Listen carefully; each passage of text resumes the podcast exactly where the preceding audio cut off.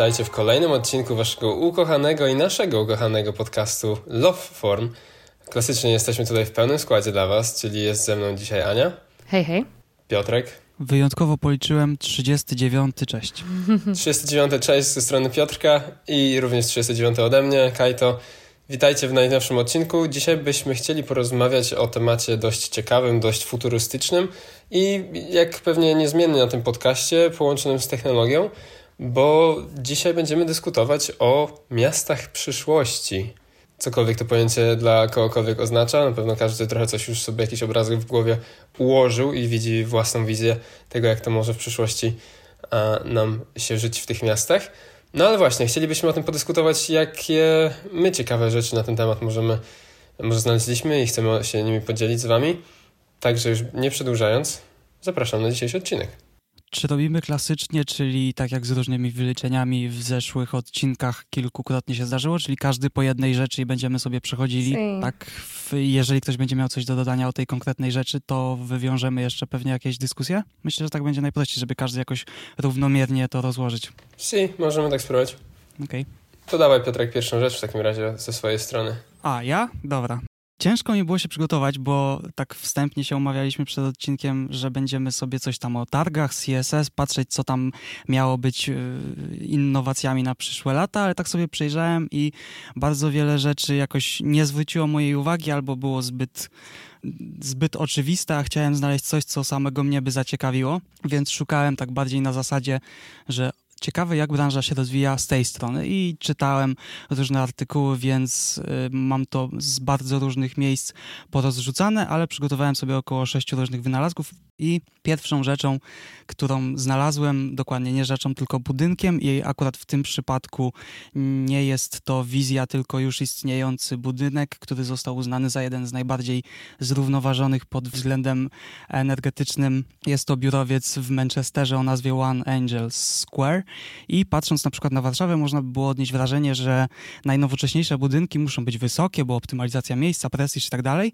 Tymczasem tutaj mamy około 70 metrów wysokości, więc nie jest to jakiś kolos, ale coś przeciwnego e, od tych właśnie na przykład warszawskich czy nowojorskich, bo mamy bardzo obszerną bryłę która jest skierowana i pochylona w taki sposób, żeby pobierać jak najwięcej promieni słonecznych, jednocześnie dostarczając dużo naturalnego światła do pomieszczeń, do jak największej ilości pięter. I ze spraw technicznych mamy tutaj zbiorniki na deszczówkę, system odzyskiwania zużytej wody, elektrociepłownię na biopaliwo i podwójną elewację do kontroli ogrzewania i wentylacji. I tym samym całość wytwarza równe zero emisji dwutlenku węgla.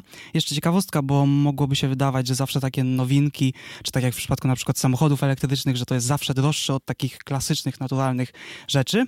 I tutaj, z tego co się dowiedziałem, co wyczytałem, to One Angel kosztował około 100 milionów funtów, czyli około pół miliarda złotych. Przy czym na przykład słynny budynek Rondo 1, bardzo znany biurowiec w Warszawie, to ponad 800 milionów. Złota 44 chyba nikomu nie trzeba przedstawiać, okolice 700, a Warsaw Tower, również Warszawa i tym samym niebawem jeden z najwyższych budynków, o ile nie najwyższy w Europie, jest szacowany na około 2 miliardy złotych. I właśnie wspomniane budynki oczywiście mają jakieś zastosowania ekologiczne, ale nie aż tak rozwinięte jak w tym z Manchesteru, więc w przyszłości możemy się spodziewać większej ilości takich propozycji. A to jest jeden z takich budynków, co ma jakieś właśnie drzewa na nim rosnące i takie ogrody i tak dalej, czy nie? On ma taką, y, to się nazywa nie antresole, bo antresola to jest wewnątrz, ma taki duży taras, na którym faktycznie jest trochę zieleni. Ale nie jest to jeden z tych futurystycznych obrośniętych budynkami, to jeszcze nie jest to. Okej, okay, no właśnie. Tak, to właśnie jak mówimy o tych y, obrośniętych budynkach, to ja tu y, właśnie chciałam moją wizję przedstawić, bo generalnie ja w przygotowaniu do, dziś, y, do dzisiejszego odcinka zagrałam sobie w dwie gry. Jedna myślę, że jest e, dosyć e, oczywista i jest to e, Cyberpunk 2077, czyli wiadomo, gra osadzona w przyszłości, która maluje taką trochę dystopijną wizję tego, jak e, może świat wyglądać. Jest on cały taki totalnie zmechanizowany, znaczy zmechanizowany, zelektronizowany. Cyberpunkowany. Cyberpunkowany.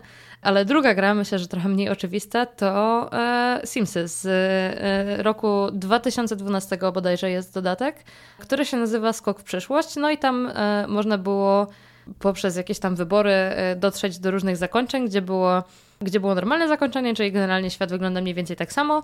Była dystopia, gdzie wszystko jest szarobure, brudne i w ogóle lech.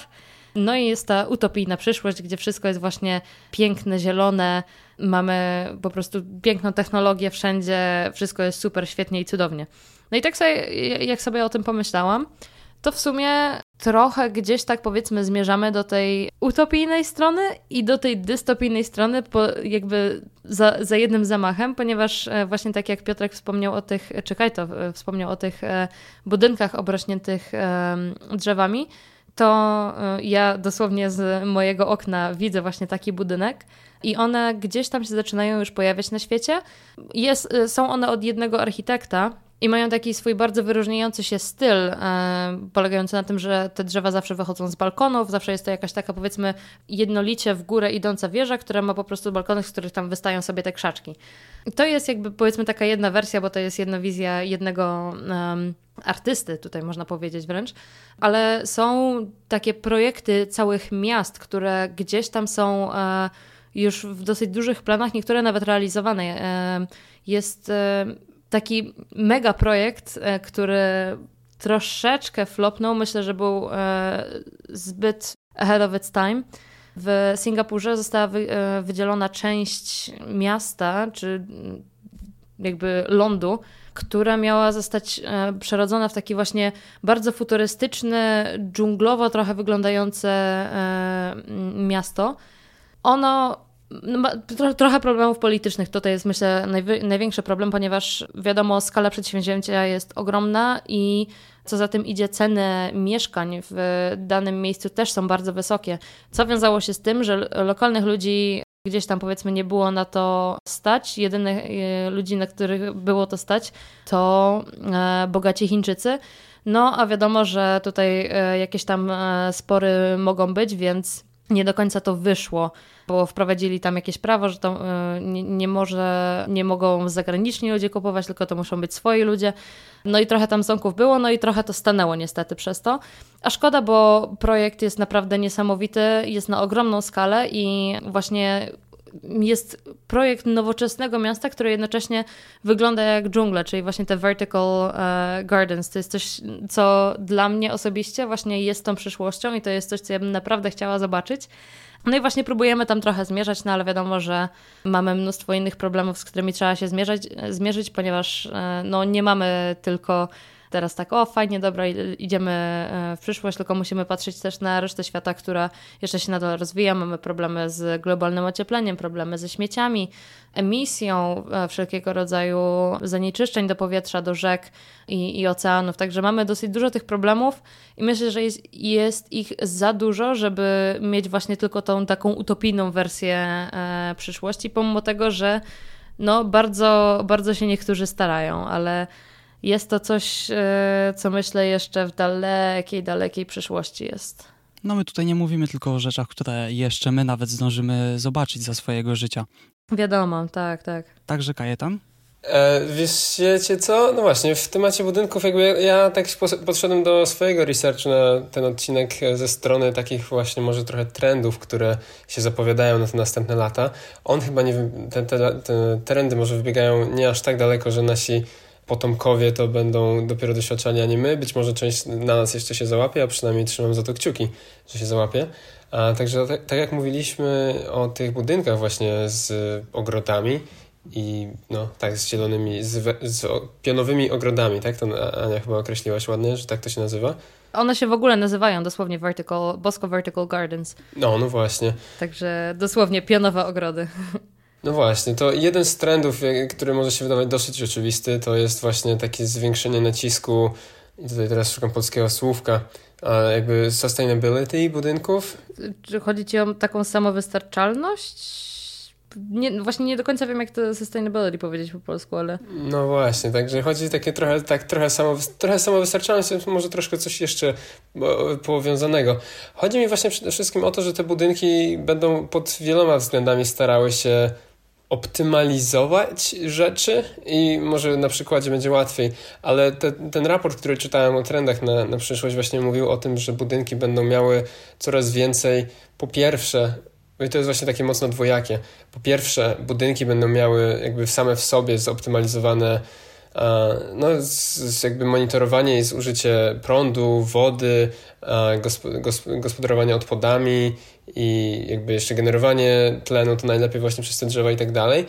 I to jest raz, a to, co jest dwa i co jest, myślę, ciekawe i dosyć dużym wyzwaniem będzie dla przyszłych miast, to jest to, żeby być w stanie te smart budynki na skali budynku przełożyć na skalę całego miasta, żeby utworzyć to, żeby całe miasto jeszcze składało się z takich budynków. I to nie jest tak, że każdy budynek sobie sam jest sam sustainable jakkolwiek, tylko żeby to się dobrze łączyło ze sobą i na przykład jak jest ta gospodarka odpadami między budynkami, to żeby to ze sobą jeszcze współgrało. Na przykład gospodarka energią, bo czasem jeden budynek więcej potrzebuje, a inny mniej, więc to, żeby jeszcze było mądre zarządzanie tymi zasobami, które są. Znaczy, no, to już teraz mamy sieci energetyczne i mm, jak odpady komunalne zbierane przez jedną firmę dla całego miasta, więc to już, już jest połączone. Tak, no natomiast na pewno będzie coraz na większą to skalę. No, na pewno będzie szło coraz bardziej w tym kierunku jeszcze z tego, co ten raport przynajmniej mówił. I myślę, że to jest to, jest to. I jeszcze po, po, z tym połączony jest właśnie zwiększony też coś, co już mamy, ale coraz bardziej zwiększany recykling i ponowne wykorzystywanie rzeczy, odpadów, tak, dążenie do takiej gospodarki cyrkulacyjnej, właśnie żeby to był zamknięty obieg i też jakby jak najmniej te budynki i mieszkańcy w nich mieszkający generowali na zewnątrz, co jakby są takie dosyć luźne i miękkie hasła, nic konkretnego, no ale jest to coś może na tyle właśnie przez to, że jest takie niekonkretne, to trochę łatwiej jest do tego dążyć, bo to nie jest jakaś konkretna technologia jedna, którą trzeba odblokować, tylko małymi krokami można dążyć do optymalizacji tych rzeczy z roku na rok i pewnie to się już dzieje i po prostu będzie szło dalej w tym kierunku to według Uniwersytetu z Waszyngtonu, a raczej naukowców stamtąd, dowiedziałem się, że budynki w przyszłości będą konstruowane z cegieł, które mogą magazynować energię i to jest konkretny pomysł, bo są już prototypy, tylko jeszcze nie mają zadowalającej pojemności, ale tak jak z technologią bywa na wszystko przyjdzie czas. Obecnie, żeby panele fotowoltaiczne faktycznie dawały nam względnie darmową energię, trzeba mieć obok domu własny magazyn, żeby nie oddawać prądu do sieci, potem go odkupować po takiej albo innej cenie, więc rozwiązanie tego problemu może być właśnie w takich cegłach, bo no, i to w przyszłych budynków właśnie, w przyszłych budynkach przyszłych miast, bo nie będzie nikt rozbierał sobie domu, żeby zbudować go od nowa na podstawie takich bloków, więc bardziej tutaj jest to wybie wybieganie w przyszłość i ewentualnie mogą się na, na przestrzeni przyszłych lat pojawić jakieś pierwsze prototypy budynków, które będą sprawdzały, jak ta energia jest faktycznie trzymana, jak spada pojemność na przestrzeni lat tych baterii, no to musi wszystko oczywiście sobie dojrzeć. Natomiast widziałem mm, fajne wyliczenie, że konstruowanie bloków, czy takich właśnie obrośniętych, trochę też chociaż to by zasłaniało słońce, więc nie będę się też wypowiadał aż tak dokładnie na te tematy. Ogólnie budowanie bloków z takich cegieł to jest jeden wielki powerbank, który naprawdę dobrze się sprawdza. Ma się sprawdzać oczywiście w przyszłości. Tak, ja myślę, że tutaj y, w tym momencie trochę też zmierzamy do tego bardzo ważnego punktu a propos przyszłości, czyli to, że e, ludzie są bardzo głodni energii. My bardzo e, dużo energii jakby na co dzień zużywamy. Trzeba, e, jakby myślę, że to nie jest nowa wiadomość, że te wszystkie dotychczasowe źródła energii są, po pierwsze, wyczerpują się bardzo szybkim tempem, a po drugie są bardzo niekorzystne dla środowiska i trzeba je czymś zastąpić i bardzo dużo państw na świecie mocno dąży, zwłaszcza tych e, wysoko rozwiniętych, dąży do tego, żeby zastąpić wszelkiego rodzaju tradycyjne e, źródła energii, takie jak węgiel na przykład, energią odnawialną, tylko właśnie to jest to, co Piotrek mówił, że, że żeby to wszystko było opłacalne, to trzeba gdzieś tą energię w jakiś e, dobry i efektywny sposób magazynować. I problem teraz jest taki, że my do tej pory cały czas bazujemy na e, bateriach litowo, e, litowo-jonowych, które po pierwsze też są bardzo szkodliwe dla środowiska, ponieważ e, nasze złoża litu też bardzo szybko się kurczą, ponieważ mamy nagły, nagły wybuch właśnie tych wszystkich rzeczy elektrycznych, właśnie samochodów, skuterów, rowerów, wszelkiego rodzaju właśnie elektryczne urządzenia które konsumują bardzo dużo energii i tą energię trzeba skądś wziąć i w jakiś sposób e, ją przechować. I właśnie teraz e, pytanie, co będzie tą największą, e, następną wielką rzeczą. Tutaj właśnie Piotrek wspomniał o jakichś cegłach. Są prototypy nowych baterii, które są tworzone z radioaktywnych e, odpadów, co by było w ogóle świetną e, rzeczą, jeżeli jesteśmy w stanie sprawić, żeby to było bezpieczne e, do użytku, żeby nie było właśnie radiacji z baterii, to to będzie genialny pomysł na pozbycie się całych tych złóż odpadów. Które siedzą pod ziemią teraz. Ta, tak, właśnie, które są pod ziemią tam gdzieś zbierane i nie, nie do końca wiadomo, co z tym zrobić. Także tutaj trochę jak to się mówić, u, ubić dwa ptaki jednym kamieniem? Nie, to zbyt y, literalnie przetłumaczone z angielskiego. W każdym razie kill two birds with one stone, wiecie, wiecie, wiecie o co chodzi. Dwie pieczenie na jednym ogniu. O, tak, dwie pieczenie na jednym ogniu, dokładnie. Brak, brakowało mi tego powiedzenia. Także te wszystkie źródła e, tej energii odnawialnej są bardzo nieregularne i trzeba w jakiś sposób e, znaleźć e, tutaj ten złoty środek, że e, dobra, mamy baterię, która jest świetna, ale jest z drugiej strony bardzo droga, więc no nie do końca nam to się e, kalkuluje, żeby teraz wsadzić je do, do każdego domu, bo po prostu ludzi nie będzie na to stać. Także bardzo, ważną, bardzo ważnym aspektem właśnie tego przyszłego życia będzie to, żeby znaleźć stałe, jakby stabilne źródło energii jeżeli nawet będzie to bateria, która po prostu będzie sobie e, tą energię trzymać, będzie na przykład panele słoneczne za dnia produkować, a w nocy po prostu sobie będzie to siedziało i czekało, aż będzie wykorzystane. No, baterie to mam wrażenie, że jest jedna z takich innowacji, których się słyszy raz na jakiś czas od lat. Już co jakiś czas wychodzi artykuł typu przełomowa technologia baterii, twój telefon będzie się ładował 3 minuty i wystarczy ci na tydzień. I tego typu rzeczy są często pisane i opowiadane. No ale 15 minut już niektórzy mają.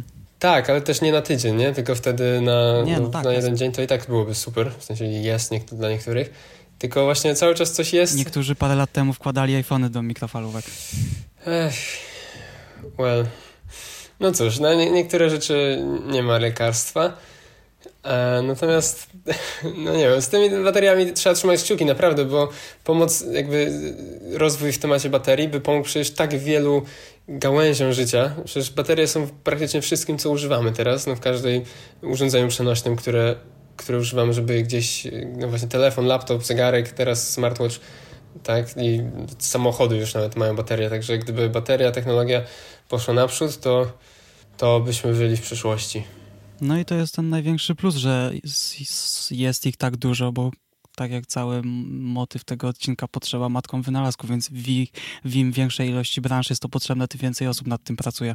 Tak, jest teraz e, coś, co oglądałam w sumie jakiś czas, e, czas temu i dopiero teraz sobie o tym przypomniałam, także nie, e, nie do końca będę pamiętać nazwę firmy, ale w Norwegii bodajże, o ile dobrze pamiętam, testują teraz takie stacje wymiany akumulatorów w samochodach, Marka się nazywa chyba Miu?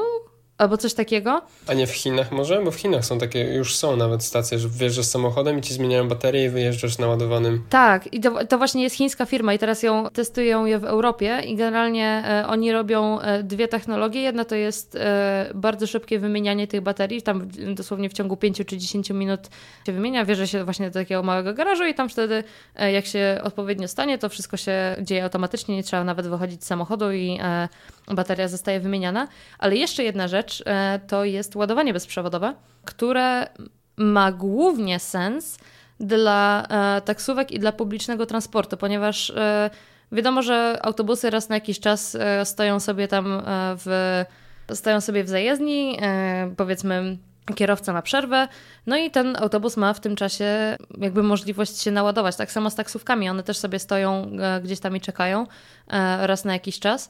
I to myślę, ma dosyć dużą przyszłość. Jedyny problem jest taki, że ładowanie bezprzewodowe jest dosyć e, wrażliwe na to, jeżeli coś e, zakrywa e, czy jedną, czy drugą stronę, tak jak na przykład śnieg. Więc tutaj jest jeszcze trochę takich problemów. Rozwiązaniem tego może być te, wiadomo, podgrzewanie e, tych miejsc, gdzie są te ładowarki, żeby tam tego śniegu nie było. Są to cały czas jakieś rozwiązania, gdzie zawsze e, gdzieś coś tam znowu e, wyjdzie nie tak i trzeba kolejny problem rozwiązać. Także są to rozwiązania, które są bardzo osiągalne już w tym momencie. I teraz one już są testowane na e, dosyć dużą skalę i niedługo myślę będą taką codziennością, e, dopóki nie będzie tej kolejnej większej rzeczy. Bo teraz największy problem z samochodami elektrycznymi jest to, że jak wyczerpie nam się bateria, to trzeba dosyć długo czekać i to jest dla niektórych ludzi dosyć duży taki hamulec, żeby nie pójść w tym kierunku. No ale od czegoś to się musiało zacząć. Tak, wiadomo, jakby to nie jest tak, że od razu wynajdujemy technologię, która jest idealna, tak? No to jest zawsze e, metodą prób i błędów. E, też sam rynek weryfikuje, co działa, a co nie. Także te właśnie to wymienianie baterii na razie e, wygląda super. Zobaczymy, jak to będzie wprowadzone na większą skalę, no ale jest to jakieś rozwiązanie, które też tam gdzieś idzie w tym dobrym kierunku. Tylko teraz pytanie też, e, jak bardzo odporne na różnego rodzaju e, uszkodzenia są te baterie, bo jednak nie są one aż tak bardzo osłonięte jak takie w pełni wmontowane w samochód baterie. Także no jest jeszcze dosyć dużo pytań, które są związane z tym tematem. Niemniej idziemy gdzieś tam cały czas e, w tym dobrym kierunku, jakoś tam drążymy temat, e, no i coś się z tego rodzi raz na jakiś czas. Pojawiły się nawet koncepcje dróg indukcyjnych, żeby cały czas się te samochody ładowały. No tak, to też kiedyś widziałam, tylko problem jest taki, że radiacja idąca od tego, nie? Także no jest dużo, dużo rozwiązań e, potencjalnych, no ale jest też dużo problemów z tym związanych, także to jest, e, tak jak mówiłam, nie, że jedna rzecz się wprowadza i nagle jest 10 innych problemów, które trzeba jak, w jakiś sposób rozwiązać, także kiedyś znajdziemy ten złoty środek. I tak jak mówiliśmy o tych samochodach elektrycznych, to w sumie tak spionierizowany, no to nie jest polskie słowo, znowu zapion... Hmm. Pionierizo... Pionier... Zapoczątkowane? Mhm. No może być. Że ktoś jest czegoś pionierem. Tak, ktoś jest czegoś pionierem i to czynność, którą wówczas wykonuje. Przoduje. Popularyzuje. Popularyzuje. No i ile mam już synonimów pięknych? No to właśnie on, jak on to robi, tym pionierem, jeżeli chodzi o auto elektryczne, to była Tesla, chyba dosyć łatwo to jest e, połączyć te kropki. I jedna z rzeczy jeszcze, która mi się na tym temacie nasuwa, to jest Tesla od wielu, nie wiem czy od wielu, ale od kilku lat obiecuje Elon Musk konkretnie, bo on lubi obiecywać rzeczy, obiecuje, że chyba w tym roku, teraz co jesteśmy, 2022, że chyba w tym roku już miało być sprawne i działające robotaxi, usługa, czyli że samochody elektryczne, które, Tesla konkretnie, konkretnie Tesla, jeżeli ktoś posiada Tesla i na przykład w tej chwili nią nie jedzie, tylko stoi sobie w parkingu, na parkingu, to może jakby ta Tesla zamiast stać i się marnować, to może być w użytku i zacząć jeździć i rozwozić ludzi, tak jakby Uber bez kierowcy, bo to jest dosyć duży problem. Też właśnie jak się przygotowywałem, to widziałem takie dane tego typu, że bodajże, mm, nie wiem czy 90, ale okolice 90% czasu każdego samochodu, jakby samochód stoi po prostu nieużywany. No i to za sobą ciągnie na przykład brak miejsc parkingowych. Dokładnie, dokładnie, tak, bo jakby samochody stoją i, no i zajmują to miejsce, prawda, a mogłoby być lepiej wykorzystane, nie dość, że nie zajmować miejsca innym, to po prostu też, no, jakby nie marnować się, być lepiej wykorzystane w tym czasie. I takie usługi typu robotaxi są jednym z możliwych rozwiązań, co jakby oczywiście jest możliwe tylko w przypadku e, aut autonomicznych w pełni lub zwykłych tylko z kierowcą, no to wtedy już mamy Ubera, tylko po prostu nie swoim autem i też w innych tylko okienkach czasowych, co jest ciekawe, czy ktoś gdzieś taką firmę rozwinął w sumie, że jedziesz do pracy, zostawiasz pod swoim parkingiem samochód, za 8 godzin wychodzisz, to przez te 8 godzin ktoś przychodzi i jeździ twoim samochodem, rozwodzi ludzi. Znaczy myślę, że car sharing innych firm jest tak dostępny, że prywatnych ludzi może ktoś nie chce angażować samochodów, bo to są pewnie takie odpowiedzialności, takie umowy, żeby wziąć czyjś samochód, więc woli kupić swoją flotę, jak Panek chyba jest w Polsce udostępniać po prostu swoją flotę. No tak, tylko tutaj jest zamiast to, że firma musi z tym wychodzić, to jakby zwykły konsument, taki, który już ma samochód, może sobie jakby stwierdzić, że dorobi sobie na boku, udostępniając swój samochód do takich usług. E, mówię, nie wiem, czy coś takiego istnieje, nie wiem, czy to by się sprawdziło, tak jak mówisz, na pewno umowy i duża odpowiedzialność, no bo uszkodzenia samochodu i w ogóle. Niemniej, wracając, to jakby właśnie takie robotaksy usługi typu autonomicznego car sharingu tak naprawdę, to się wydaje też jedna z ciekawych dróg do, do wzięcia przez miasta w przyszłości, gdzie autonomiczne pojazdy wiadomo, że się rozwijają i pewnie będą, roz, i będą rozwijały jeszcze, jeszcze długo i daleko. Natomiast też pewnie, też pewnie w pewnym momencie dojdą do tego, że samochody czy pojazdy użytku publicznego, typu autobusy, tramwaje, ciężarówki, nie, te śmieciarki, ciężarówki jakieś pewnie też i inne tego typu pojazdy, że to wszystko może być autonomiczne. Tak, Volvo robi już takie czterokołowe po prostu bazy, do której bez kabiny, tak jak na przykład, jak się nazywało? Semi-truck od Tesli? Tak, no semi-truck. Coś w tym stylu, no. No to on wygląda jak, i to chyba jest tak też, że można tam wejść sobie jechać, jeżeli się chce, a Volvo zrobiło po prostu taki płaski samochód na czterech kołach, do którego podpina się kontener, przyczepę czy cokolwiek i ten taki, nie wiem, mały boks na kółkach sobie prowadzi tę przyczepę. Także wszyscy pracują jakoś nad tym. Tak, bo ta przyszłość jednak jest mocno autonomiczna. Zawsze się mówi, jeżeli e, mówimy właśnie o samochodach elektrycznych, czy w ogóle teraz o samochodach, to zawsze one gdzieś tam mają e, powiedzmy jakiś e, stopień zaawansowania, jeżeli chodzi o driving assistance, czy właśnie nie ma jeszcze zezwolenia ogólnie prawnego na jazdę autonomiczną, jednak są samochody, które już w jakiś tam sposób potrafią to robić, no tylko, że nie mają okazji się ulepszać pod tym względem, no bo nie ma jeszcze na to takiego kompletnego pozwolenia, ale właśnie jest to coś, gdzie w przyszłości taka praca kierowcy moim zdaniem kompletnie zaginie, bo wszystkie e, samochody czy, czy pojazdy ogólnie będą e, kompletnie zautonomizowane i też myślę, że dojdzie e, przy tym do redukcji wypadków. No, zdecydowanie. Taka jest idea, no. Fingers tak, crossed. Tak. E, ale właśnie y, chodzi o to, żeby ludzie właśnie nie musieli się martwić już tym. Jakby jest to kolejne z tych rzeczy, o których po prostu nie będziemy musieli się martwić w przyszłości czyli to dojeżdżanie gdzieś. Po prostu będzie można sobie wsiąść do samochodu, samochód nas dowiezie gdziekolwiek, bo to jest jeden z moich największych argumentów, jeżeli chodzi o transport publiczny, że jak ja wsiadam do tra e, transportu publicznego, to jedyne, co się muszę martwić, to gdzieś tam pod koniec się ogarnąć, czy e, jestem dwa przystanki, e, czy, czy jeden przystanek od celu, gdzie właśnie jak będziemy mieli już te samochody autonomiczne, to nie będzie tego argumentu już, ponieważ nadal nie trzeba się przejmować tym, że ja muszę teraz gdzieś jechać, po prostu wsiadam, dowozi mnie na miejsce i jest super. Czyli tak na dobrą sprawę własna taksówka, własny szofer. Też warto wspomnieć, że każdy taki ginący zawód będzie mimo wszystko, może na mniejszą skalę, ale rodził też inny, czyli tak jak mamy kontrolerów lotów samolotów, to będzie potrzeba na te wszystkie ilości samochodów autonomicznych, kontrolerów samochodów, osoby, które będą jeszcze bardziej to rozwijały pod względem mm, czy wydajnościowym, czy technicznym, czy wizualnym, także na pewno będzie ludzi do pracy bardzo dużo potrzebnych, tylko właśnie bardziej tych ludzi, którzy potrafią się obcować z komputerem niż z kierownicą w tym przypadku. Tak, no właśnie, bo wydaje mi się, że jeżeli chodzi o akurat kierownik, y, powiedziałeś y, y, ten od, odlotu, odlotów jak się nazywało to stanowisko? Kontroler.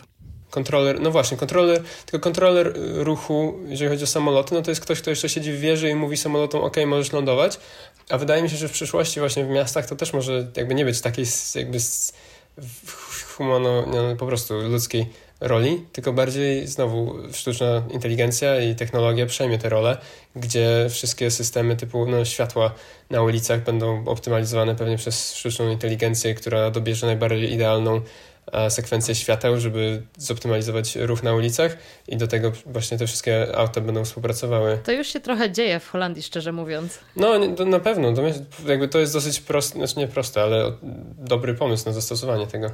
Tak, jest bardzo dużo skrzyżowań, nawet w Eindhoven, gdzie światła są zoptymalizowane pod pieszych e, w ogóle, więc to jest e, najzabawniejsze w tym wszystkim, że światła nie są do samochodów, tylko dla pieszych. No nie ma to jak podejść pod skrzyżowanie, na którym nic nie jedzie i czekać 10 minut na zielone. Tak, to jest to, że e, generalnie te światła zawsze mają zielone dla, pierwsze, dla pieszego, chyba że zostanie wykryty i pieszy, i samochód w jednym czasie, to e, wtedy zazwyczaj dla samochodu się włącza. Zależy też, jakie jest miejsce i jaki jest e, priorytet w danym miejscu. Ale właśnie jest to bardzo inteligentnie rozwiązane i szczerze mówiąc, ja jak idę rano do pracy, rzadko kiedy staję na czerwonym świetle. Zawsze jakoś ta moja droga jest e, no, bezproblemowa. Chciałam powiedzieć gładka, wiecie, że smooth. Także jest to już trochę, zaczyna być e, w miejscu, tylko właśnie brakuje jeszcze tego elementu zautomatyzowania e, samochodów, żeby to w ogóle było e, już kompletnie bezproblemowe. To jeżeli mówimy, bo to jest chyba niezły moment o nie automatyzacji, tylko autonomizowaniu transportu, to mam coś, czego nie mogło chyba tutaj zabraknąć, czyli Hyperloop. I o, dla przypomnienia, jeżeli ktoś nie no. słyszał, to mówimy o około 30-metrowym wagonie, a raczej pocisku, bo mówimy o transporcie międzymiastowym o szybkości około 1200 km na godzinę w tubie, z której pompy mają usuwać powietrze, żeby poprawić aerodynamikę, a sama kapsuła podwieszona jest na magnesach, które ją również rozpędzają i jednocześnie zapewniają stabilizację, więc niczego nie dotykając nie mamy różnych wybojów. Projekt jest oczywiście bardzo skomplikowany i nie będę tutaj świrował, że cokolwiek z tego rozumiem, ale działa dlatego że pierwsze testy na ludziach już się odbyły. W 2020 roku na 500-metrowym może nie jakimś rewelacyjnie reprezentatywnym, ale zawsze jakimś, bo już to działa 500 metrów odcinku pod Las Vegas.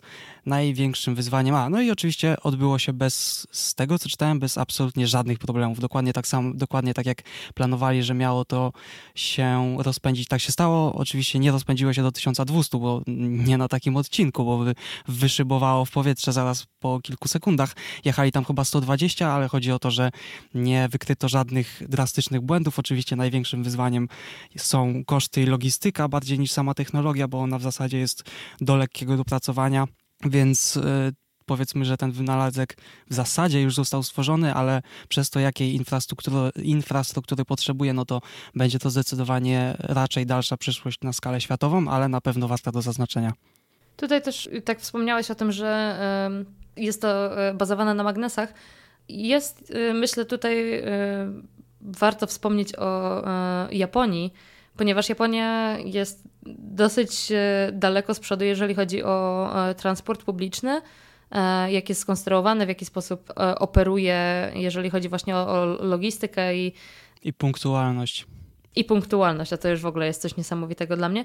Ale właśnie oni mają te niesamowicie szybkie pociągi, które się nazywają bullet trains, one też na wielu stacjach się nie zatrzymują, bo wtedy jakby trochę ta e, wydajność ich spada, ale generalnie są to pociągi, które podróżują na niesamowicie e, e, wysokich prędkościach, ale przez to właśnie, że one są e, na jakby ta technologia, która je porusza, jest bazowana na magnesach i to, że one tak na sprawę trochę lewitują, to nie ma e, jako pasażer e, żadnego dyskomfortu związanego z trzęsieniem się. Wręcz ludzie robią zdjęcia monet, które stawiają na e, boku, które po prostu stoją, bo pociąg jest tak niesamowicie stabilny.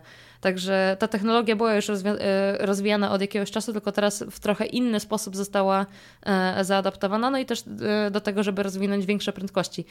Szczerze mówiąc, nie wiem, do jakich prędkości się rozpędzają te... 600-800, coś mi się kojarzy, ale zupełnie niepotwierdzone. Tak, jakieś takie kompletnie nienormalne prędkości, jak sobie człowiek o tym pomyśli. Bo te, że jedzie około 300 i to jest nic 300, przy tamtym. To jest tak. wolno przy tym. Tak. One są dosłownie, y, jak sobie y, wygooglacie filmiki, gdzie ludzie stoją na stacji i przejeżdża ten pociąg, to jest dosłownie ułamek sekundy i tego pociągu już nie ma. W zasadzie można przeoczyć, jak się gdzieś tam zapatrzy. No chyba wiatr poczujesz to. to Tak, tylko się wiatr poczuje i wtedy jest takie wow, co się stało. Nie, to pociąg po prostu przemknął. Nawet nie przejechał, tylko przemknął. Dobrze wtedy nie stać na tych takich performowanych e, fragmentach stacji tuż, tuż koło toru. No, w Japonii myślę też ludzie są e, przyzwyczajeni do tego, żeby zawsze stać w wyznaczonych miejscach. Oni e, formują kolejki e, do drzwi, a nie stoją w jakimś nieładzie, także to też myślę, trochę będzie bariera kulturowa, żeby zaadaptować niektóre rzeczy. Tak samo powiedzmy w Chinach jest e, nie chcę tutaj się wdawać za bardzo w politykę, bo wiadomo, jest to dosyć e, delikatny temat, ale przez to, że w Chinach ludzie szanują jakby władzę i nie sprzeciwiają jej się e, jakoś bardzo, to też e, trochę się to przenosi na codzienne życie i to, jak oni respektują wszelkiego rodzaju prawa. Nawet oni mają system teraz, nie wiem czy on jest testowany, czy już jest w miejscu, gdzie każdy citizen, obywatel każdy obywatel ma taką swoją liczbę, e, która pokazuje, jak dobrym obywatelem jest. Rating jakiś. Ale też właśnie to przez to, że oni wiedzą o tego typu rzeczach, wiedzą, że są obserwowani i tak dalej, to też e, są o wiele bardziej zdyscyplinowani. Przez to ta technologia, jakieś takie niesamowite rzeczy, które mogą być trochę też niebezpieczne, mają prawo mieć miejsce właśnie w Chinach, bo wiadomo, że ludzie będą respektować i trzymać dystans i stać w wyznaczonych miejscach, gdzie myślę w miastach e, czy europejskich, czy amerykańskich jest cały czas e, ciężko zaadaptować pewne technologie. Po prostu wiadomo, że ludzie sobie z niektórych rzeczy, czy z niektórych e, zasad mało robią i jest o wiele ciężej to zaadaptować wszystko. Zawsze mi się kojarzy, nie wiem czy kojarzycie, jak kierowcy czasem wchodzą. To, to w ogóle nie jest przykład jakiś wyolbrzymiający to, o czym mówisz, ale po prostu zawsze jak kierowcy wchodzą, ci młodsi z, głównie, na, do padoku, to zauważyłem, że czy Lando, czy no Max chyba nie, ale Lando, Pierre i tak dalej, ci młodszej generacji, rzadko kiedy skanują swoje karty, tylko przeskakują nad tymi czytnikami. Jakoś zawsze zwraca to moją uwagę. To w Drive, Drive to Survive chyba nawet było pokazywane, jak tak wchodzą w specyficzny sposób. Mhm, że potem muszą ich ochroniarze cofać, bo muszą być zeskanowani, że są na obiekcie. No cóż, młoda rebelia. W ogóle idea takiej zwiększonej no właśnie po polsku to dziwnie trochę brzmi, że obserwacje, ale chodzi o właśnie takie surveillance, gdzie całe miasta, bo wracając do tych miast w przyszłości, jak one będą wyglądać za ileś tam lat, to bardzo dużo, tak jak, znaczy nie wiem, czy bardzo dużo, ale są takie trendy, że no miasta są coraz bardziej monitorowane i coraz jakby bardziej zaawansowany jest też ten monitoring. To nie jest, że tam na co piątym rogu jest kamera, tylko teraz są praktycznie, znaczy są, no w przyszłości może powiedzmy, że będą kamery praktycznie na każdym rogu i nie tylko monitorujące, co się dzieje, ale właśnie wiedzące jakby kto co robi, jakby rozpoznawające twarz, tak? Systemy, e, które też są w stanie iść tak daleko, że na przykład mogą jakby zbierać gigantyczne Mm, bazy danych, gdzie obserwują. Kiedyś rozmawialiśmy o personalizowanych reklamach. To jest ciekawe i to jest ze strony biznesowej, a teraz właśnie ze strony takiej e, sektora publicznego, czy no po prostu ze strony rządu, który, gdzie chodzi o no, no trochę kontrolę, ale powiedzmy też nawet jeżeli chodzi o bezpieczeństwo, to na przykład czytałem jako jeden potencjalny trend, to właśnie to, że takie systemy monitorujące byłyby w stanie zbierać dane, jakby widzieć, rozumieć to, co się dzieje na tym obrazie, a nie tylko nagrywać obraz. Czyli na przykład widzi, że tutaj był taki człowiek o tej porze, robił coś takiego, że nie tylko spacerował, ale tutaj stał przez jakiś czas, coś tam patrzył i dzięki temu zbierać takie ogromne bazy danych i właśnie być w stanie nie tylko odpowiadać na na przykład zbrodnię, która zostanie popełniona, tylko nawet być w stanie przewidywać, bo na przykład w bazie danych ma takie rekordy, że ok, tu jest ktoś, kto popełnił taką i taką zbrodnię i na przykład mamy jego nagranie przez, nie wiem, kilkunastu dni przed tą zbrodnią, czy właśnie jakiegoś ciągu czasu, gdzie widać, że o tej porze był tutaj i tutaj robił to i to z tym i tym. Do tego wystarczy dorzucić historię przeglądania, po prostu o której otwiera się ten sklep, z jakiegoś IP i tak dalej. Na przykład, no właśnie, jakby można też dojść do tego, że nie tylko odpowiadać na zbrodnię, kiedy już się wydarzy, ale nawet dzięki temu zapobiegać jej, bo jakby być w stanie przewidzieć, że ta osoba planuje zbrodnię, powiedzmy, i no właśnie już to wykrywać na wcześniejszym etapie, co jest jakby no brzmi bardzo, wydaje się, że obiektywnie dobre, tak, zapobieganie zbrodniom jest spoko, natomiast wiadomo, przez takie zwiększenie monitoring pojawia się kwestia no, prywatności i, lub jej braku, gdzie jeżeli są mieszkańcy, obywatele cały czas nagrywani, monitorowani, wszystkie ich czynności i akcje są zapisywane gdzieś i analizowane, to jak oni się z tym czują, no właśnie, każdy będzie miał pewnie swoją odpowiedź, ale tutaj jest, jest to na pewno kwestia, która będzie się przewijała w najbliższych latach. Właśnie też się zająłem tym, bo na żadnych stronach i żadnych targach, szczerze mówiąc, mi się nie wyświetliło to, co by mnie jakoś zainteresowało, więc sam sobie pogrzebałem właśnie a propos bezpieczeństwa. Nie cyberbezpieczeństwa, tylko tego właśnie bardziej fizycznego i sprawdzałem sobie, co tam mamy w nowościach, jeżeli chodzi o mm, systemy bezpieczeństwa do takiego powiedzmy klasycznego sklepu kantora czy sklepu z biżuterią, gdzie mamy na metrze kwadratowym bardzo wartościowe przedmioty i okazuje się, że wcale nie ma tego aż tak dużo pod tym względem, że nic mnie nie zainteresowało, bo wszystko, co kojarzymy z filmów, lasery, czynniki palców, soczewek, y, wszystkie praktycznie te rzeczy, które znamy z filmów, one już teraz są, nie są przyszłością, w ogóle połowę z tych rzeczy to mamy w telefonach, więc już pomijając, ale generalnie bardzo dużo rzeczy, które można by było wymyślić, już jest w tej chwili wdrożona.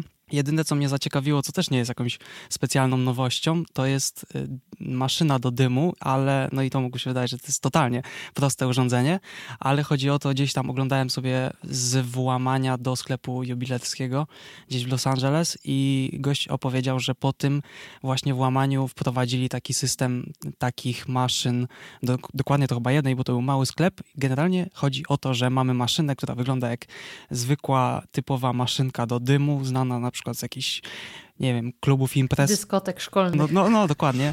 Tylko, że tam mamy to na zdecydowanie mniejszą, po pierwsze skalę i mniejszą gęstość, a tutaj mamy coś takiego, że jeżeli wyczuję nie spodziewany albo niepożądany ruch, to na, nawet jak to się mówi, wielkopojemnościowe sklepy, galerie oczywiście nie całą galerię, ale taki poszczególny boks w galerii, jest w stanie w dosłownie 2-3 sekundy i oglądałem, naprawdę robi to całkiem niezłe wrażenie. Nie jest to nowość, nie jest to przyszłość, bo to już teraz działa, ale po prostu jeżeli ktoś tego nie widział, to polecam gdzieś na YouTubie sobie sprawdzić, jak wygląda właśnie włamanie z czegoś takiego. Taki typowy Mediamarkt czy coś takiego. Gość próbował ukraść telefony czy słuchawki i w 2-3 sekundy taki wielki sklep został wypełniony dymem tak gęstym, że nie było widać poza tym, że na kamerze kamerze nic, to opowiadał właśnie opowiadała osoba, która sobie po tym włamaniu w, do jego sklepu biżuterskiego mm, zamontowała coś takiego i robili testy, że y, tak jak się czasem mówi, że jest mgła na drodze i widoczność na poziomie 50-10 metrów. Tutaj jest absolutnie zerowa, nie widać nic, nie wiadomo co się trzyma w ręce, co się wzięło, gdzie są drzwi, Ostro. więc y, bardzo polecam to zobaczyć. Nie jest to nowość, ale robi wrażenie.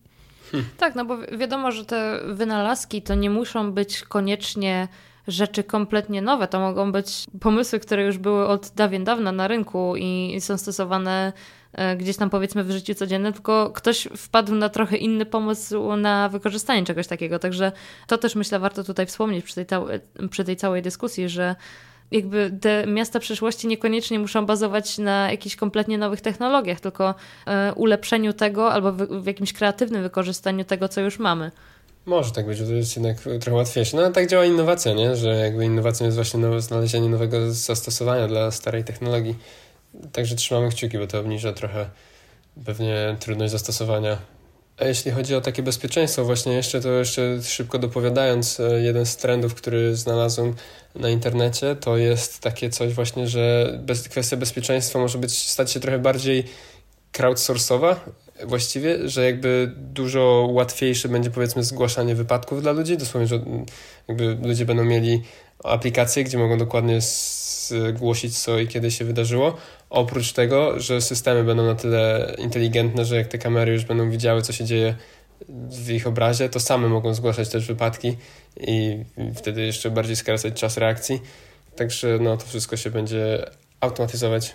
Słyszałem o takim startupie, ale jeszcze za mało osób tego chciało używać, także trzeba bardziej ludzi przekonać, bo nawet w Polsce to chyba było, musiałbym poszukać dobrze, ale kojarzę, że coś w Polsce jakiś chłopak y, przeszkadzało mu, że na jego osiedlu często były jakieś włamania czy coś i stworzył aplikację, którą chciał przekonać, żeby wszyscy z osiedla sobie ją zainstalowali. Tam to jakoś połączył, że wystarczy jeden przycisk i policja jest wzwana na osiedle. Oczywiście nie zdobył nawet 5%, bo często to są starsze osoby, a nawet młodsze nie chcą tego, bo nie wiadomo, czy ten, no, znowu aplikacja nie będzie im śledziła telefonu po lokalizacji. Także jest parę rzeczy do obejścia, ale są już na to pomysły, więc to nie, nie brzmi jak coś, co jest ciężko zrobić. Nie, technologicznie pewnie nie. Właśnie dużo trudniejsze, chyba że jeszcze jakieś dodatkowe technologie by doszły. Ale przekonanie ludzi to będzie jedna z większych na pewno przeszkód do przeskoczenia. Przeskoczenia. W ogóle myślę, że y, ludzie są tym największym. Y, najsłabszym punktem. Tak, najsłabszym punktem, największą przeszkodą w adaptowaniu bardzo wielu technologii, ponieważ jest zawsze to myślenie, a co jeżeli to jest dla mnie niedobre, co jest spoko, bo wiadomo, e, instynkt przetrwania, tak nie, nie chcemy czegoś, co nam zaszkodzi, ale jest bardzo dużo ludzi, którzy są tak bardzo przewrażliwieni na punkcie tego, że coś y, może być dla nich y, niedobre. Jakby powiedzmy, w tym momencie y, gdzieś tam jakaś aplikacja śledzi nasze, nasze dane i myślimy sobie, o, ta aplikacja jest taka zła, ale z drugiej strony jest tyle rzeczy, które śledzi nasze dane w tym momencie, że czy to robi aż tak wielką różnicę i myślę, że w momencie, w którym ludzie w momencie, w którym ludzie są trochę bardziej doedukowani i wiedzą, jakie są limity niektórych technologii albo e, w jaki sposób mogą one wpłynąć na ich życie, czy na ich powiedzmy prywatność czy bezpieczeństwo, w momencie, kiedy będzie to zrozumienie, to to będzie taki przełomowy punkt w e, całej, jakby dla danej technologii, tak? Bo wiadomo, że to nie będzie coś takiego, że nagle ludzie zrozumieją wszystko na całym świecie i po prostu będziemy, uch, rura i do przodu tylko dla każdej nowej technologii to będzie ten sam proces uczenia się, że to jednak nie jest takie złe, może jednak y, będzie ok, żebyśmy to zaadaptowali. Dlatego właśnie y, to y, chłopakom wspomniałam, zanim zaczęliśmy nagrywać, mamy znajomą z Chin, Generalnie Chiny są lata świetlne przed nami. Przez to, że historia Chin, e, Chin, e, przez to, że historia Chin jest dosyć wyboista i przepełniona e, rozpadającym się rządem raz po raz i jest mocno niestabilna. Teraz przez to, że ludzie nie mogą się sprzeciwić temu, że coś będzie ich śledziło, to te technologie w Chinach idą tak gigantycznymi krokami do przodu i jest tak niesamowity progres, jeżeli chodzi o niektóre sfery życia, E, które właśnie z adaptacją ich e, na, na zachodzie, czy, czy mówimy o Europie, czy mówimy o Stanach, jest dosyć duży problem, bo właśnie ludzie się temu sprzeciwiają, a jeżeli mówimy o państwach autorytarnych, bo no myślę, że tu nie ma co, e, co się łudzić, że Chiny nie są państwem autorytarnym, to w tych krajach jest o wiele łatwiej zaadoptować te technologie, po prostu ludzie nie mogą się sprzeciwić. No i biorąc pod uwagę to, że e, państwa te są bogate, może okej, okay, mówimy tutaj głównie o Chinach, że e, Chiny są bogate, no to mogą sobie eksperymentować e, na różnych polach i wprowadzać różne technologie takie, jak im się żywnie podoba. To ja mogę przeskoczyć z Chin do na Uniwersytet Cambridge i ich współpracę z Disneyem, dlatego że coś, co pojawia się na praktycznie każdej grafice artykułu o przyszłości, czyli jakieś takie pseudo latające ekrany zamiast LCD, czyli hologramy i na szczęście one nie istnieją tylko po to, żeby wyświetlać coś w półprzezroczystościach, bo właśnie ta jakość, czyli w tym przypadku przepustowość danych jest największym problemem, nad którym pracują właśnie ten uniwersytet i cały Disney, a znaczy pewnie oddział, bo chcą stworzyć możliwość projekcji obiektów 3D o tak dużej ilości przesyłu danych, żeby obraz w określonych warunkach był prawie nieodróżnialny od fizycznych przedmiotów, żeby to nie były 2D, tylko 3D i żeby nic przez nie nie przechodziło, żeby to było pełne, takie nie, nieodbijalne światło, to będzie zły opis, ale żeby te obiekty były takie naprawdę mocno wizualne, prawie namacalne i o tym już nie było mowy, ale to są już tylko moje wymysły i fantazje. Te określone warunki mogą być na przykład wykorzystywane w przyszłości na festiwalach, wydarzeniach sportowych czy kulturalnych, bo przyszło mi do głowy, że w różnych miastach są czasem organizowane takie uliczki pamięci. Podczas takich eventów można byłoby ozdabiać całą przestrzeń miasta, czy tę uliczkę, wyświetlając na fasadach budynku takie fasady, jak to wyglądało na przykład te kilkadziesiąt, czy nawet kilkaset lat temu. I teoretycznie teraz też to dałoby się zrobić, na koncertach też są hologramy, mamy artystów, którzy są hologramami, ale właśnie problem jest z tą przepustowością, że no widzimy, że to nie jest realne, a przy tak dużej ilości danych, którą jesteśmy w stanie wyświetlić, faktycznie da się wręcz pomylić i właśnie obecnie mamy na przykład na, podczas Nocy Muzeum na wieżowcach są też wyświetlane jakieś rzeczy. Właśnie o tym chciałem powiedzieć w kontekście przyszłości, bo to był bardziej taki artykuł o postępie hologramów, ale prze, przeniosłem to sobie do tego, o czym mieliśmy mówić dzisiaj, żeby właśnie na przykład elementy scenografii, które mamy na wydarzeniach sportowych czy na koncertach, które są budowane z paneli LED, czy na przykład wielkie billboardy, które mamy na miastach i trzeba je drukować i w zasadzie po jednym użyciu, jeżeli stają się nieaktualne, to trzeba je recyklingować na, na ponownie na ten materiał i znowu drukować, więc jest to bez sensu, gdy możemy po prostu coś, co pobiera mniej prądu, jest prostsze w montażu, a w zasadzie prawie montażu nie wymaga, bo stawiamy to w określonym miejscu i mamy bardzo dużą przestrzeń zajętą. I też daje wiele dodatkowych możliwości, jak właśnie zmiany, czy mm, zmiany tego, co wyświetlamy, zmianę, mm, szybką zmianę miejsca, bo możemy to obrócić, więc daje to bardzo wiele możliwości i naprawdę wiele zastosowań w praktycznie każdej branży, bo w, nawet o edukacji nie ma co mówić, bo przeniesienie się w czasie w sali, wyświetlając na czterech ścianach zupełnie co innego przy zgaszonym świetle i zasłoniętych toaletach, to jest marzenie i nie są od tego daleko, z tego co już przeczytałem. Wow, to by było super. Jakby lekcja historii w ten sposób, albo jakakolwiek lekcja tak na dobrą sprawę. Nagle szkoła się okazuje, że jest zarąbiste miejsce i się aż chce, e, chce iść, bo się przenosi do kompletnie innej rzeczywistości. No i omijamy ten, no problem nie problem, ale headsetów, czy okularów, czy cardboardów, po prostu nagle wszyscy jesteśmy w miejscu, które jakoś wygląda, a nie przenosimy się i widzimy coś meta, że każdy jest znowu jakimś ludzikiem albo dinozaurem, tylko stoimy w innym miejscu, co jest naprawdę fajną też alternatywą. No, taki kolejny stopień realizmu trochę, nie? Bo tak jak VR, to właśnie te gogle można zdjąć i założyć, a tutaj jest po prostu przed twoimi oczami coś.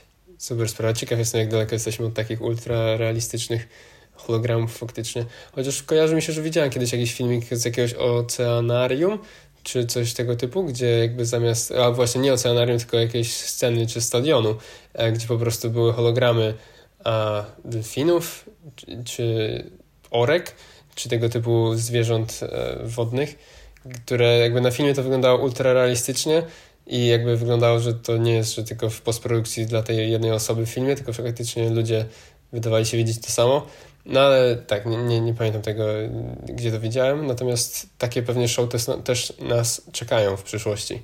No to na pewno by bardzo dużo dodało do, tak jak Piotrek wspomniał, że kultury czy takich wydarzeń e, jakichś czy, czy sportowych, bo um, pamiętam w który to był rok, chyba 2018, kiedy na e, otwarciu Mistrzostw e, Świata w League of Legends był ich tutaj nie, nie, widzicie, ale robię takie quotation marks, e, czy cudzysłów, zespół e, KDA to jest e, zespół, który jest kompletnie wirtualny, jakby to są tylko postaci, które e, są w grze, które mają podkładany głos przez prawdziwych artystów, czy artystki, bo w sumie są same kobiety w tym zespole.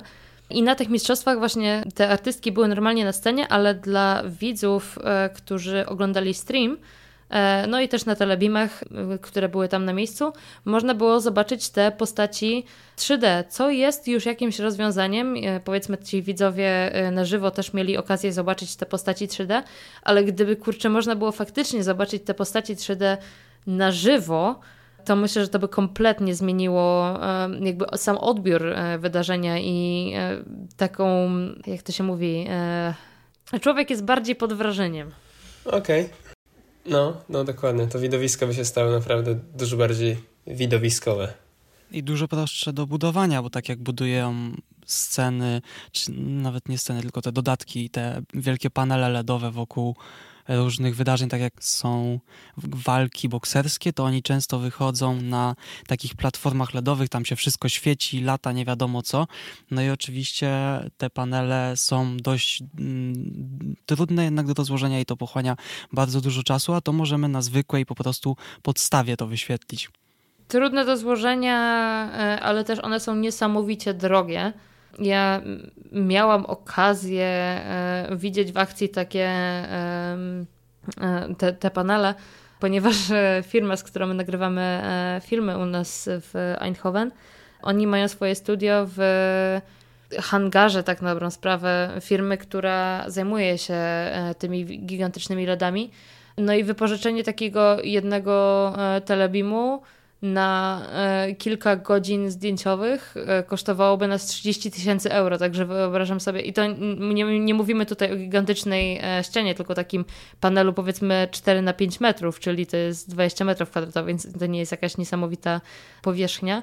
Także jak sobie teraz myślę o tych gigantycznych scenach, które mają całe właśnie animacje zrobione na tych LEDach, no to jak sobie pomyślę o kosztach, to jest to dosyć drogie przedsięwzięcie. No to jeżeli są tutaj jeszcze zachęty kosztowe, to biznes powinien się też pewnie w tym kierunku rozwijać, także może faktycznie, tak jak Piotrek mówiłeś, nie jest to aż tak daleka przyszłość dla nas.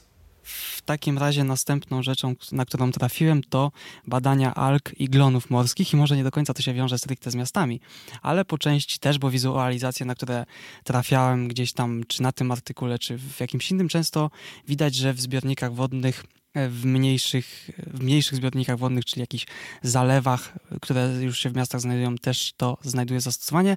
I o co chodzi z tym badaniem? Okazuje się, że hodowla alg i glonów morskich bardzo pozytywnie wpływa na jakość powietrza przez pochłanianie CO2, a poza tym algi mogą być i są składnikiem różnych potraw. I już rozpoczęły się hodowle takich małych zawodników na dużą, chciałoby się powiedzieć, ogromną skalę, pewnie w przyszłości, żeby wypełniać nimi jeziora, zalewy, rzeki, aż po oceany, aby ich było na świecie jak najwięcej i żeby sobie pracowały jako takie małe, naturalne filtry i też jadalne.